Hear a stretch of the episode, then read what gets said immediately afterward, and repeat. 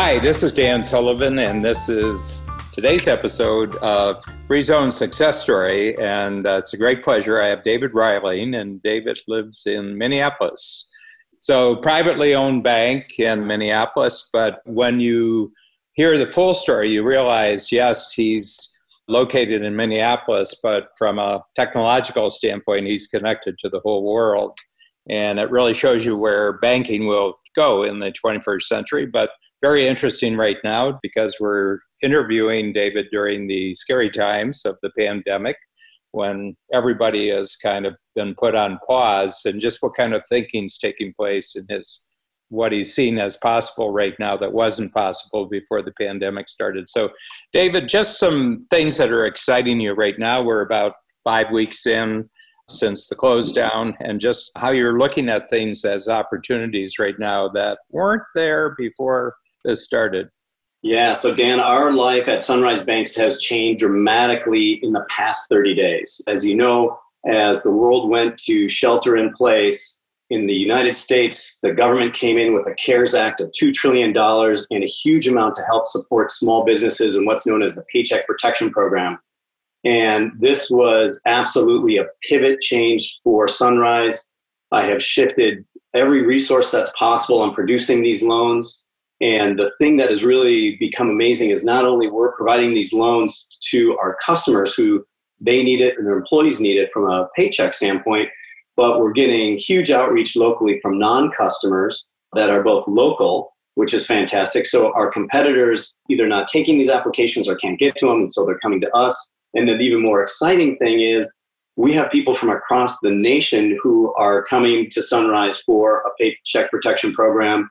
And love what we do, see our website. We're developing a whole new set of resources for all these people across the country. While the short term is very much in regards to this program, the long term is we now have 3,000 more prospects in order to do business. Wow.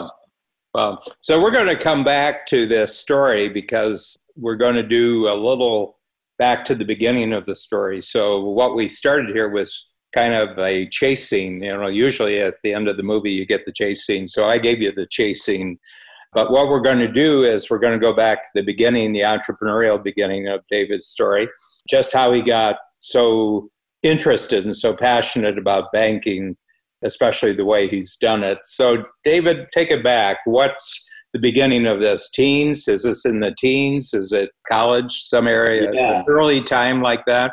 Well, Dan, the fascination with banking really started when I was 18 years old in Minneapolis in a bank in the urban core of the city. And, you know, I just loved being a teller. There was money in the bank that I was in that summer got robbed twice, once to the left of me, once to the right of me. While most people would be scared, I thought it was fascinating. And I had worked construction every other summer. And so being a bank teller was an absolute joy in many respects. And I thought it was great. So the career kind of morphed from there. I go to college in California, started a company selling t shirts and sweatshirts, which grew up to be a fairly sizable company. Weirdly enough, it still exists today. But I had in the back of my mind that I wanted to be a banker. And so after I graduated college, a few months after, sold that business, went to work for a bank called First Interstate Bank in Los Angeles. And wouldn't you know it, that the first two weeks of being on the job, the bank I'm in gets robbed three times. And so my mindset was bank is where the money is, gets robbed. That is just like normal course of business for me. And so, you know, I knew the FBI agents by the third robbery and what to do and how to separate the tellers and the customers. Yeah, and the so, FBI is involved because it's a federal crime, right? Exactly. Yeah, yeah, always involved. And so it's a crime scene and they're doing fingerprints and all that, interviews with the teller. The district manager felt that I handled myself well as a trainee, a couple of weeks on the job, and she immediately sent me to South Central Los Angeles. And so South Central at that time in the early 90s was the bank robbery capital of the world. So I spent a number of years in the hood. So I learned how to navigate gangs. The Bloods and the Crips were fighting over turf in South Central. There was riots, Rodney King, fires, earthquakes. It was just one kind of war scene after another, all of which I thought was just invigorating and thrilling to me. They gave me a ton of responsibility as a banker, being a trainee, and I learned a ton, so that was terrific. But every day was different one of the I think big learnings out of there is when you're in a situation or environment like that, you really have to learn how important a team is and how you work together.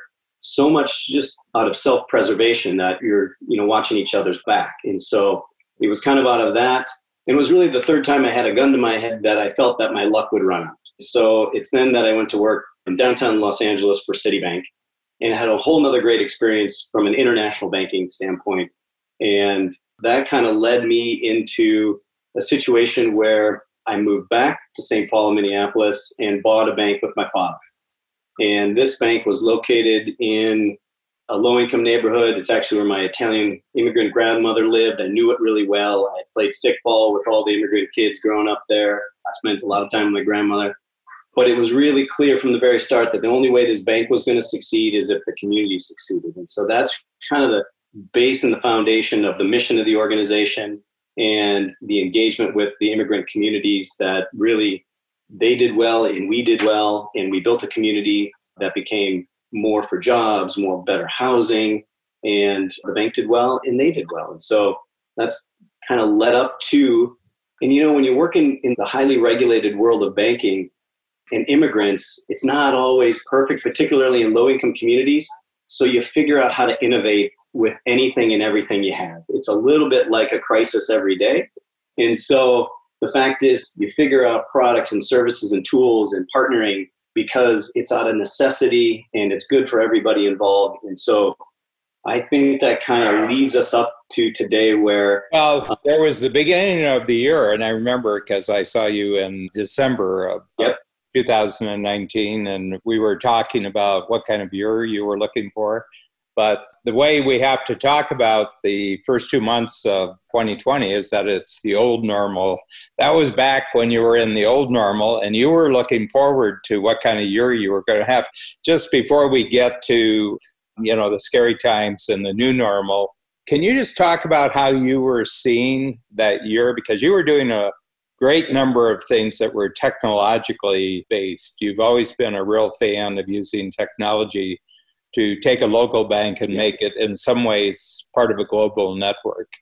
Yeah, so on that front, Sunrise really has kind of two main parts to it. One, as you might surmise, it's very much a community bank. We have locations and bank branches and you know where people come and make deposits and take out loans. The other half of our business is very much in the financial technology space. We're the third largest prepaid card issuer in the country. We partner with financial technology companies across the country and we're really the back end. So we leverage our charter, and these companies will offer loan products or they'll offer depository products, and we're really the engine behind it. And so, you know, as of the end of the year and the beginning of the year, the focus in on more fintech partnerships really was going to be our lifeblood to the business growing. Interest rates are still low. We're, you know, kind of struggling with our margin, but fintech is going to be the place where we were going to grow. And so that was kind of the precipitous of the year, and so much so that almost we are still thinking about almost break the bank into two parts the regular bank and the technology bank and really spinning up a service bureau that caters directly to those and building the technology stack there. Well how far do you go abroad i mean with this? Like that you would consider you know you're having phone calls you know with your local team downtown minneapolis st paul suburbs so you're having conversation, but then you're talking to someone across the world somewhere. How far would that take you just on so, a kind of like a regular conversation? Where would that take you? Sure. I mean, our target market, quite frankly, particularly in the fintech business, it's the UK, it's the EU, so it's Europe, and it's all in North America, so Canada and the United States. So we have conversations with potential fintech partners on any one of those countries and zones kind of on a regular basis, really almost every day. Yeah.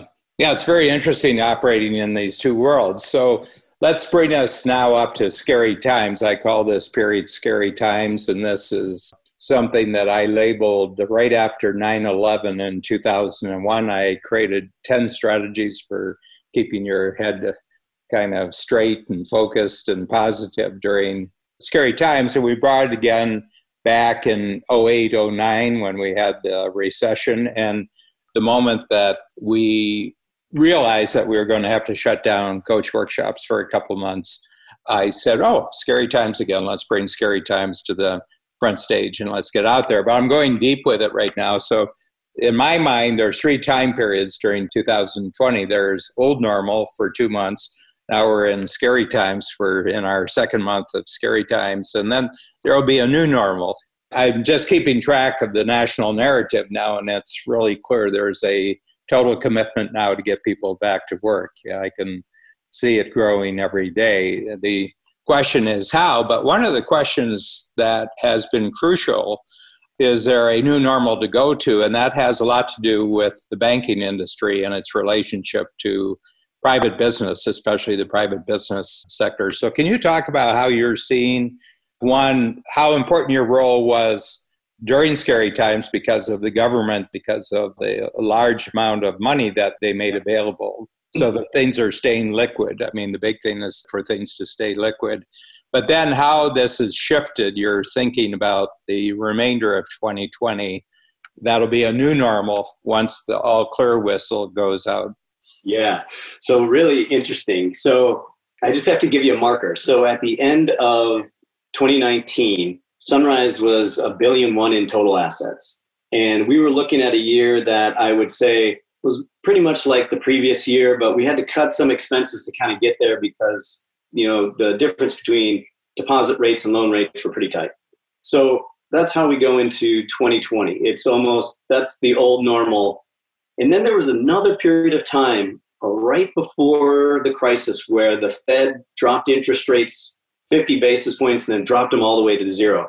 For us, there was about a two week period, maybe three, of an old normal that was a panic. That just took a huge chunk of revenue right out of us and we were like looking at deep cuts left and right. And then comes the aid package to the CARE Act and this Paycheck Protection Program. And this is going to not only save the year from a revenue standpoint, it could turn out to be our best year ever from a revenue standpoint. And quite frankly, the way regulations have played out for us, we might go literally from a $1 billion bank to a $2 billion bank in the course of about eight months or less, really in the course of four to six. And yeah. so it may double the size of it. Now, as we come out into the new, pivot to go to technology driven banking is going to be even harder and faster. It's the one thing in scary times you make decisions with even less information, but you do it out of commitment, encourage, and you just go for it. And so we're taking that same mentality and putting it towards a pivot towards financial technology now, as a result of these scary times, we now have 3,000 new prospects, both locally and nationally, in which to engage with on a commercial business transaction and leverage the power of technology in order to do that and serve them. It's a huge opportunity for us. Yeah. Do you have sort of like minded other people in the banking industry that you're kind of forming a group? You know, it's probably virtual, it's a virtual group but do you notice this like minded, especially at the community level, that there are certain individuals out there who are players that you admire, players that you enjoy talking with?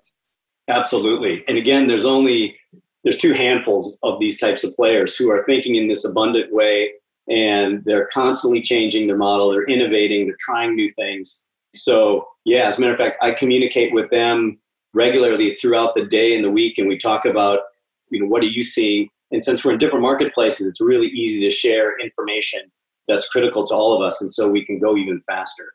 So it's from that kind of aspect that, yeah, there's about maybe 10 banks like ours and some, that's about it. It's yeah. not many. The interesting thing is it's probably a new banking industry that's starting, you know. Now, I was thinking back, might be 25 years ago, I was guest speaker and I was at a function, and there was another speaker, and his name was Dee Hock. And Dee Hock is the guy who went across the country for about 15 years and convinced bankers that they ought to be part of a credit card system called ChargeX, gotcha. which then became Visa. And it was very, very interesting. He said I was like a missionary of trying to convince local banks why it would be a good idea for them to be part of this national network. And he said it was a tough grind. And one of the interesting stories he told me, which I didn't know, was how the credit card in the banking industry really got going. And it was Bank of America that actually did it in California. And Bank of America was created basically for Italian immigrants. Yeah, in California. Is the founder. Yeah, absolutely. California, because the, the, normal banking system wouldn't give them any credit, especially yeah. for the entrepreneurs. And then one of the ways he grew them really fast is he just sent out credit cards. He sent out credit cards to millions of people, and all of a sudden, his assets went from here to here to here and that's why they passed the laws that the banks couldn't have branches across state lines because the Eastern bankers could just see this colossus coming from California. But you get the feeling that it's this kind of situation or these kind of times when a, an entirely new form will. And if you got 10 of them, you've got yourself a critical mass because they're geographically distributed across the country. Yeah. And there's a ton of business out there. And so, I mean, the fact is, particularly in this crisis, as you know, Zoom calls is just, I think, a basis of communication now that is going to require fewer bank branches. It's going to just accelerate the communication between banks and technology. I think it's just going to open the door that customers are more aware as well as accepting of a video chat you know, it almost I, seems more casual. It seems more casual. You I know, I mean, just dressing up and walking to the bank puts an edge of formality in it. But here, right. you know, you're in your boardroom, you're talking to the banker, the banker's in their boardroom. You know, I think that we're in for a much more informal way of communicating that's more casual. And I noticed that Zoom has done that within about five weeks. Exactly. Yeah. You know, everything is becoming digital now. So the fact is, is you can send me your tax returns, or your financial statements, or just upload them in a different place, and I can read them quickly digitally. All that is just speeding up the way in which things are going to be analyzed and done really more accessibly, conveniently, easily, and probably at a better price. Ever since I've known you, you know, every quarter I notice some shifts that you're making, you know, your knowledge is different, your attitudes are different, your skills are different, habits are different. But what do you notice about yourself personally, you know, as a person right now, but also just as an entrepreneurial banker? What shifts are you noticing since New Year's? How are you thinking about yourself differently right now? Yeah, I have to tell you that, well, nobody likes to see a crisis. I'm kind of built for one. And maybe this goes back to my history of of living in a crisis or working in South Central LA with bank robberies and things, boy, the more chaotic the situation is, the more calm I am, and the more I can perform at my best. I'm really, maybe I should have been an ambulance driver or something, mm-hmm. but it's in these spaces where I'm engaged, I'm focused. The visionary mind in multiplier just works on overload. And while there's a crisis going on, I'm more anxious about the opportunities than I am the problems, just because there's always opportunities in this space. And so I've seen this for me as a real time of engagement. It also comes into play, again, I'm falling back on my history a little bit, in developing the culture and the leadership team and that self managing company, that group. It's in times like this when your culture is strong, the healthier your culture, the faster your team is. And the fact is, my team is just moving at light speed today because they have this trust, they know how to work together. And it's another time of when I think from a coach client standpoint, and I see this on the calls, where that decisive leadership with lack of perfect knowledge of this is the course we're going to take, this is how it's going to go, it's going to be okay. There's a little bit of inspiration, maybe preacher, teacher, but the fact is there's decisions and commitments and they're moving forward. It may not be perfect, it doesn't matter. I don't know. These are times are kind of built for coach clients, in my opinion. Yeah, I think so. And I was just reminded of one of your fellow free zone entrepreneurs, Norm Dunnigan from South Carolina. And I remember he was coming up for his, I think it was the October last year, 2019, but it was hurricane season along the East Coast. Norm has some really breakthrough restaurant ideas and how you revitalize small to medium sized cities with a particular way of approaching the hospitality trade. But his main business is a waste management company. You know, he came in for dinner, so this is maybe two or three days after the hurricane had done its worst in South Carolina. And I said, Now, Norm, you're feeling guilty, aren't you? And he says, Yeah. And he says, I got to admit it, I really do love a great hurricane every once in a while because it's all cleanup. It's all it's cleanup. All clean and, and, he's got a plywood company because people, you know, have lost their windows, yeah. they lost their roofs. Then he's got a Johnny on the spot company, you know, the temporary toilets, and he Yep, takes them out and stuff. Yeah.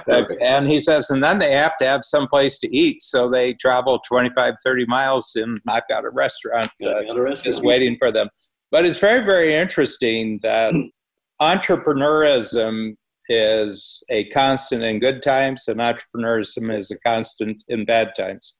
Okay. You know, it's almost like buying and selling. I mean, it all depends. Sometimes you've got a negative solution, a solution to negative things, and sometimes you have a solution to positive things. positive. Yep. And it's just your ability to pivot really, really fast that I think is really the key here.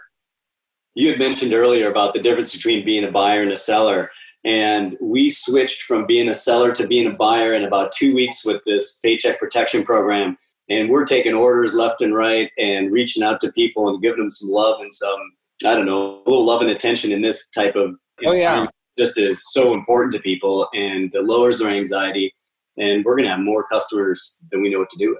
Yeah, and you know, it's very interesting. Just my, you know, I'm not a deep historian on that, but the two problems with the Great Depression that happened in actually it happened over a couple of years. You had the bank crash. Everybody thinks it was 1929, but it wasn't experienced as that. There was just a drop in the stock market.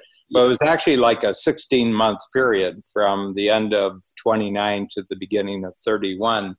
And the two crucial mistakes that they made at the government level was that they didn't support the banking system and they cut credit rather than making credit readily available. And in those days, you didn't have the Federal Reserve to back up the banks. I think there's probably nothing more devastating than to see the bank that you have your money and go bankrupt. Absolutely. That is not a good sign for community. I can tell you that. No. Yeah. because the bank's balance sheet is just made up of everybody else's balance sheet, and if that goes down, that's a bad sign. So you The other thing is that you were quite complimentary of how fast the government moved in on this. I remember it was really, really right. You had the capability to really help people really quite quickly with this program, didn't you? yeah. As a matter of fact, there were learnings definitely that I spent quite a bit of time in the last crisis in 08, 09 in Treasury, educating as to what's going on in low income communities and how things are happening, and really the melting down of the housing market from a very a lower This was the Department of the Treasury in Washington. the Department of the Treasury. Yep. Yeah. And Yeah. so it was the learnings kind of coming out of that was really err on the side of being more generous than less generous Yeah. in terms of keeping people employed and housing supported because it's really it's taken us a decade to get back from that. So in addition to that, when they wrote this legislation in terms of focused in on small business and employees, they just directionally had the right intent. Keep people employed keep a paycheck and health benefits. With that, we can make it over a certain period of time.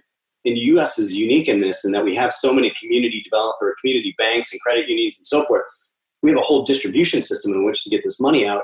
And so, why not leverage that diversity and, and make it happen? And so, I think they were spot on in regards to the right place. And you know, and these programs always have their challenges. You know, we're building the airplane and flying it at the same time at the moment in terms of writing rules, but we'll work through that. There's a little worry in there because you're working with government and so forth, but it's going to be fun. I have a question about Free Zone Frontier. What you thought it was going to be and what it's turned out to be. So I was a little unclear of maybe what it was going to be in the beginning. I didn't join like in the first group. I started talking to everybody who was in the group. I knew it was your time and attention, and the people that are saying, "Boy, it's just different. This is more collaborative." And once I heard the word collaborative and partnership a couple of times, I'm like, "This is the place I got to be," because our business is really going to be dependent upon partnering and collaborating with whether it's fintechs, governments, nonprofits, business of any kind. That is where our business is going to thrive. And it's that intersection of kind of commerce and finance that are going to be even more and more integrated. And so I have thoroughly enjoyed the free zone frontier because everybody in there is so open and they're looking for ways to do business and collaborate on a big scale. And I don't know, it excites me. I, I love going every time because I'm looking for a Shetland pony in the barn of manure, if you will. And because there's going to be a nugget out there, there's going to be a partnership that happens that just is going to be fantastic. And so it's fun coming every time. something I observed we had on Monday, I had a Zoom and we had four, and we had Ninad from Mumbai in India, and then Chip Mauch, the plastic surgeon from yep. Detroit. And then we had a new one, Steve Kreitzberg, who's in commercial real estate and he buys commercial, he buys and keeps. He's someone who buys and keeps. And we had this discussion. And it was very, very interesting at the end of the call that all of them said that five weeks into the scary times, their ambitions for the future are much, much bigger than their ambitions were when the lockdown happened. They escalated their ambitions. And it's very interesting where they were local or regional, they were going national in their plans and their goals. Yep. And where they were national, they were going global. So I'd like you just to finish off here by reflecting on that. What's possible for a local community bank in St. Paul, Minneapolis afterwards now, just because of the kind of thinking that you're doing during this time? Sure. And I can make it pretty specific because this is the live example. So we have been a small business administration or SBA preferred lender for 20 years. I would say we're one of the largest or larger in the state of Minnesota, which is good. But it's very much, we make loans in a very prescribed in the two cities of Minneapolis and St. Paul as far as the SBA department is concerned. So it was good, and it's always been a good little shop. We thought when this Paycheck Protect program came out, our first thought when I asked the person leading it said, Oh, I think we could do one, maybe two loans a day. That would be our production. I'm like, You got to at least think 10 times. We got to do 10 to 20. He's like, 10 to 20? I'm not so sure. Yesterday, we did close to 80. And so we're partnering with another technology company on the front end and automating a couple systems down the road. So we have like three different partnerships in our whole workflow process that we've spun up in the past week. We'll likely do over a billion dollars worth of SBA loans in the next 90 days. And we will have an SBA department that is a national SBA department, and we'll have customers everywhere in the US. Yeah. In a couple months. Yeah. The interesting thing about this is that I'm starting to develop at least an American model, like a geographic US model, yep. where you go into a town that's got a future or a small, medium sized community. Yep. And there's 20 unique processes, free zone unique processes that walk into that town kind of together, you know, but yeah. totally, totally different aspects. You know, they're providing healthcare, there would be sure. hospitality, there would be manufacturing, there would be anything. But you kind of pick a town and say, let's just light up this town, you know? Exactly. and that's what I'm seeing. And it won't be something you even have to organize, it'll just happen, you know, yeah. like some community will just lend itself to, hey, let's try out bringing all these unique processes in at the same time and get all the local players involved in this and everything. So it's almost like pioneering again. You know, yeah. remember the model I did of it took 270 years for the U.S. to go from the Atlantic Ocean to the Pacific Ocean. Pacific, yeah. 1620 to 1890. And 1890, the Census Bureau said every acre of land in the continental U.S. has now been surveyed. So that's the end of the frontier. But what I'm seeing is a, a new frontiering, a free zone frontiering now where you go back over the land that some of it was prosperous and then time passed it by and you go back and there's a whole second level of pioneering that goes on. But this is free zone pioneering. This isn't rugged individualist pioneering. And it's technology driven it's teamwork driven and everything else. I just saw this come out. When i talked about it everybody said oh that's that's really great you know. And Ninad and India said, Well, the way I'm seeing things in my part of the world, India is going to be the magnet. He said, Everybody talks about you know other players but he said we're really going to be the magnet because we have the best connection to the united states of any country. And he said so it's going to be the us in the western hemisphere it's going to be india in the eastern hemisphere. So it was really interesting. He was already changing his mind about where the future of his entrepreneurism is going yeah yeah, we'll have created this loan engine for this specific product, but in that technology, that end to end workflow, we will now have a loan engine that we can take globally. We can plug anything into it. And so it's the exact thing you're talking about. We'll hit national, and then from there, we'll be able to plug people in from all over the place. And so we'll just have the base of technology available to us. We've yep. built that capability now. So. Well, David, it's been a real pleasure, and I've just really admiring. First of all, I'm being, you know, I'm, I'm really being energized by your whole mindset and your approach, and you're kind of looking for a good bank robbery this week type of. Uh, exactly. Uh, no, I need a good crisis.